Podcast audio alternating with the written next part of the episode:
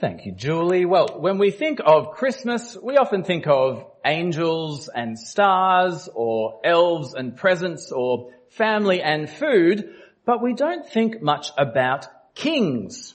Don't think much about kings. We might have a picture of we three kings somewhere and uh, King Charles III will be his, giving his first Christmas message this year.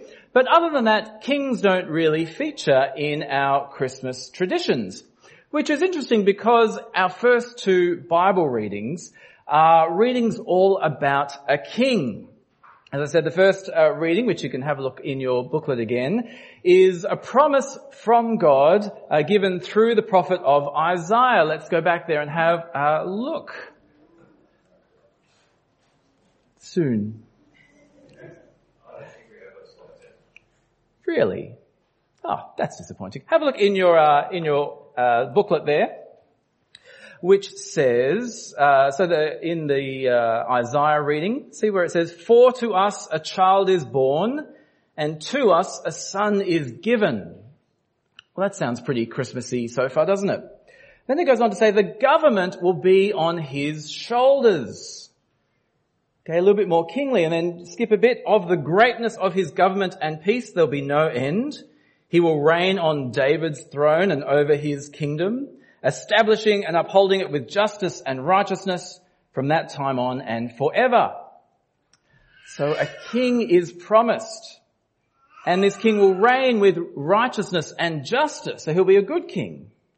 And the government he leads will bring peace forever. So this king is to be a promised great king with a good kingdom that will last forever. And then in the reading that we just heard, there's another promise from God. The angel appears to a young woman named Mary, predicting that she will give birth to a son and he'll be called Jesus. But did you hear who Jesus is going to be? Have a look at that second reading. A little way down it says, he will be great and be called son of the most high. The Lord God will give him the throne of his father David, and he will reign over Jacob's descendants forever. His kingdom will never end. So what was promised in Isaiah is about to be fulfilled in Jesus. Jesus is the promised king, according uh, to this angel. It says the Lord God will give him the throne of his father David. That's also was in the first reading as well. God will give him a throne, you know, the big uh, royal chair, and it's the throne of David. David was the great king of uh, God's people. And so Jesus will be a new king on God's throne for God's people. And it says his kingdom will never end. King Charles has just begun his reign. Uh, my hunch is he probably won't last as long as our previous monarch. At some point his reign will come to an end. But this king's reign will never end. He will be a forever king. And so God predicted twice, actually it's more in the Bible, but twice for today, twice that uh, a great king is about to be born. And those two uh, predictions of a king, imagine what the, uh, if that's what the king is going to be, imagine what the birth will be like. The great king is about to be born. I wonder what that's going to be like. Well, uh, a little while ago, I was reading uh, this book about another great king. It's a biography of Henry VIII. Henry VIII, he was one of the great kings of England back in the day. He's known for his naval conquests, his many talents, his many wars, and his many wives. Uh, and what I found interesting about uh, in this book was the circumstances around Henry's birth. Uh, so what would a future king of England have from birth. Let me read a little bit from this account. So it says the royal child was to have a nursery apartment, whole apartment for, the, for this king, consisting of two main interconnecting rooms and smaller service rooms, as you do. Uh, dominating both principal chambers were Henry's cradles, known respectively as the great and the little cradles.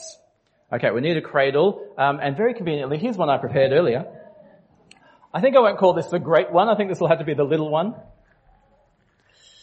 And so, we have a cradle, and the little cradle stood in the sleeping chamber of Henry's room apartment. It was made of painted wood and was just under four feet long. The bedding consisted of a mattress, sheets, pillows, and a rich bedspread of cloth of gold. Right, we're going to need some rich things to put in, a bedding to put in. Anyone see anything gold around the room that we could put in? Anything gold you could see? What can you see, Elise? Something on the piano, yes. It is, uh, we'll, we'll use this as a, as a doona, a gold doona. It's just a towel, but for today, it's a, gold doona for the king. Anything else gold that you can see? Anything else shiny around? What can you see, Cadell? A gold, uh, why don't you come and, can you grab it for me? Oh, Lennox, can you grab it for me? Bring it in. A gold VCR tape. Look, it'll do. It'll do. Probably not in King Henry's time. Anything else gold or anything sparkly? You found something else, Lennox? Oh, so glad you're here. Thank you. I reckon that might be a good pillow for Henry. What do you think? We'll use it as a pillow. Great. Thanks so much for all this gold and uh, special things in here. But it goes on. It goes on. Uh, that was a little cradle, of course. The great ca- cradle of a state, uh, which stood in the outer chamber, was even larger. But from birth, Henry had a full-time nurse. Her name was Anne Oxenbridge. Uh, can I have a full-time nurse? Let me go. Uh, Elise, come on, you come. You've got a gold hat on. You can be full, the full-time nurse. With your sparkly hat on. Uh, for the older people, you might know what type of nurse uh, she would be, but we won't go there. Uh, and also, Henry had two rockers. Two rockers. We need some rockers. Not um. So Keith, not uh, not you. Sorry, on, on guitar. Maybe could I have uh, Amy and Tan? Do you want to come up and be rockers? Come up again. Now on your way up, you've got to think about what do you think the rockers did? Yes, there we go. No, you were the nurse, Elise. You were, okay, anyway. So rockers, you rocked. Elise, you did your job. And uh, whenever, whenever someone passed the cradle, even if Henry wasn't in it, whenever you pass the cradle, uh, gentlemen doff their hats and bows, and ladies curtsy. So could maybe could we all bow to the cradle? There we go. There we go. Great. Uh, I think you've done wonderfully well as Henry's attendant, so thank you very much. Come, come on here, sit down. All right, so that is what the birth of one king was like. According to this historical account, uh, the soon-to-be King Henry had servants, he had luxurious bedding, and people bowing to his cradle. But we're going to read another historical account of the birth of another king. Uh, this is the promised king that we've already heard about, and you might think that this king might come in a similar style, uh, but what was it actually like? Well, open up your booklet to the next reading. Julie, why don't you come up and read? Thank you.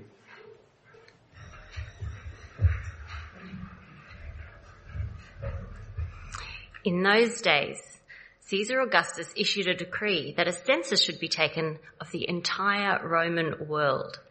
This was the first census that took place while Quirinius was governor of Syria. And everyone went to their own town to register. So Joseph also went up from the town of Nazareth in Galilee to Judea, to Bethlehem, the town of David, because he belonged to the house and line of David. He went there to register with Mary, who was pledged to be married to him and was expecting a child. While they were there, the time came for the baby to be born, and she gave birth to her firstborn, a son. She wrapped him in cloths and placed him in a manger because there was no guest room available for them.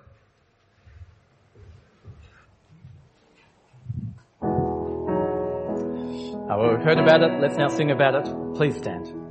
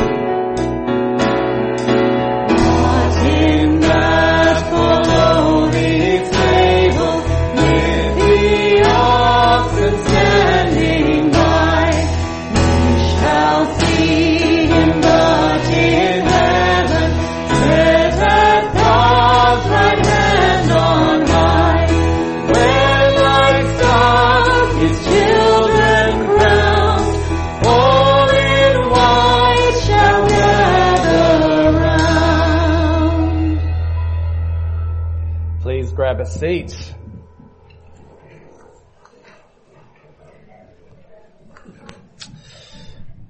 Well, I don't know if you noticed through the reading and through that song that uh, this birth was a little bit different to that of Henry VIII. We had Joseph and Mary in Bethlehem, which was described as the town of David. That works, doesn't it? He was going to sit on David's throne. But instead of having servants and interconnecting rooms, they were probably in a peasant's house and uh, there were two things that were there when the baby was born. Uh, grab your uh, grab your booklet. Have a look at that last paragraph.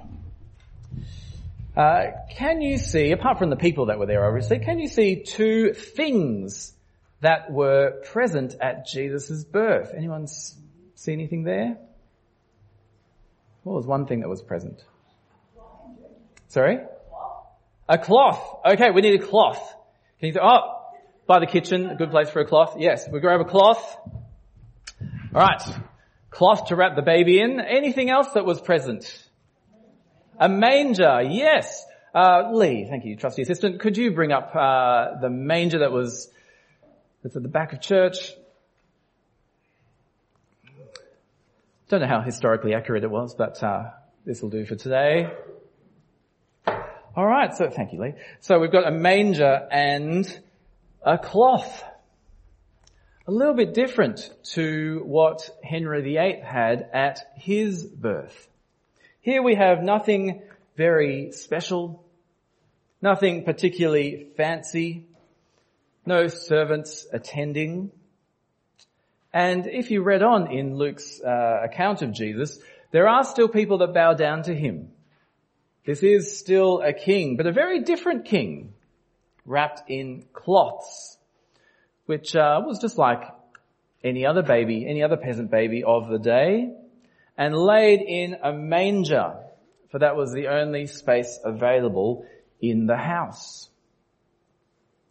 And so you see, Henry VIII, think about it when he was born and the circumstances in which he grew up, all of that, his birth indicated what he would have known all his life or learnt uh, as he grew.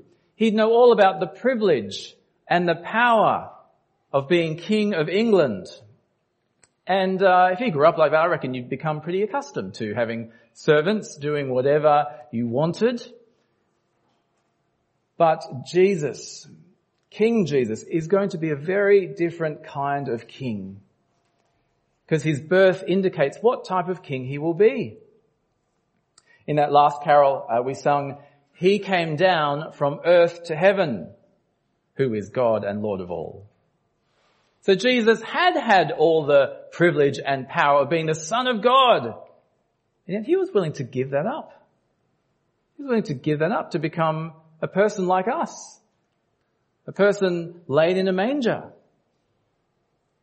Jesus rejected a king's life of luxury and privilege and people attending to his every need. What an intriguing type of king. Now you may know a lot about Jesus, you may know only a little, but the more you get to know him through reading the Bible, the more intriguing you see that he is. He's not who we would expect. He's someone who claims to be the son of God, and he demonstrates God's power in his actions. He shows that he is the promised king who will rule forever, yet he's born like a common peasant. How intriguing. Henry VIII was born to be served. He had servants around him from birth, but Jesus was very different. And actually Jesus explains his own actions a bit later on in, uh, in his life when he's grown up. Uh, the Bible records this, that what, what Jesus said. Jesus said, for even the Son of Man, it's Jesus' title for himself, even the Son of Man did not come to be served, but to serve and give his life as a ransom for many. Now I don't know about you, but uh, when uh, when I think of someone who serves, I think of a butler or a maid. Uh, half of my heritage is in the Philippines, and I've been over there uh, a few times and we, we had a maid And it was very nice to be able to ask, could you get me a drink please? Or could you open the gate for the car to drive through? That's just how, how things were, how things are. Uh, but Jesus was not that type of servant. He didn't take orders from anyone. He didn't do what people wanted, but he was the ultimate servant. He did what people needed. What you and I need. And what we all need is a way back to God. A way for our lives to be seen as worthwhile by God. By the one who truly matters. We, may, we you know, some of us might think that our lives are good enough. That'll be enough to get back to God, but how can even the best of us have lives good enough for the God of the universe? It's just too much darkness in our hearts. But Jesus came back to be the way to God. And that's why the story of Christmas, that's what it's all about. Jesus has come to bring you back to God by serving us. And so if you have accepted Jesus as the way back to God, if your hope and trust are in Him, then be reminded today that you have a King who has your best interests at heart. Know that you have a brother in Jesus that will never be your rival. And rejoice that you have been brought back to God because Jesus has come in human flesh to save you. And if you have, haven't considered Jesus in a long time, why not use this Christmas to read for yourself of this King? Now, what is he a king of? What is his rule like? What type of person was he? And why did Jesus ultimately give his life for us? Why not seek answers to these questions yourself? Uh, up the back on the right hand side, there's a, uh, we've got a, a full historical account of Jesus' life. We've been reading a little bit of it in our booklet, but this is a gift to you if you'd like it. Feel free to take one on your way out. Uh, read this Christmas of the intriguing person of Jesus, a promised king who was born of humble circumstances, who came not to be served, but to served, to serve. Well, let us now come before our Lord Jesus and pray to our Heavenly Father through Him. Uh, going to lead us. Thanks, Morna.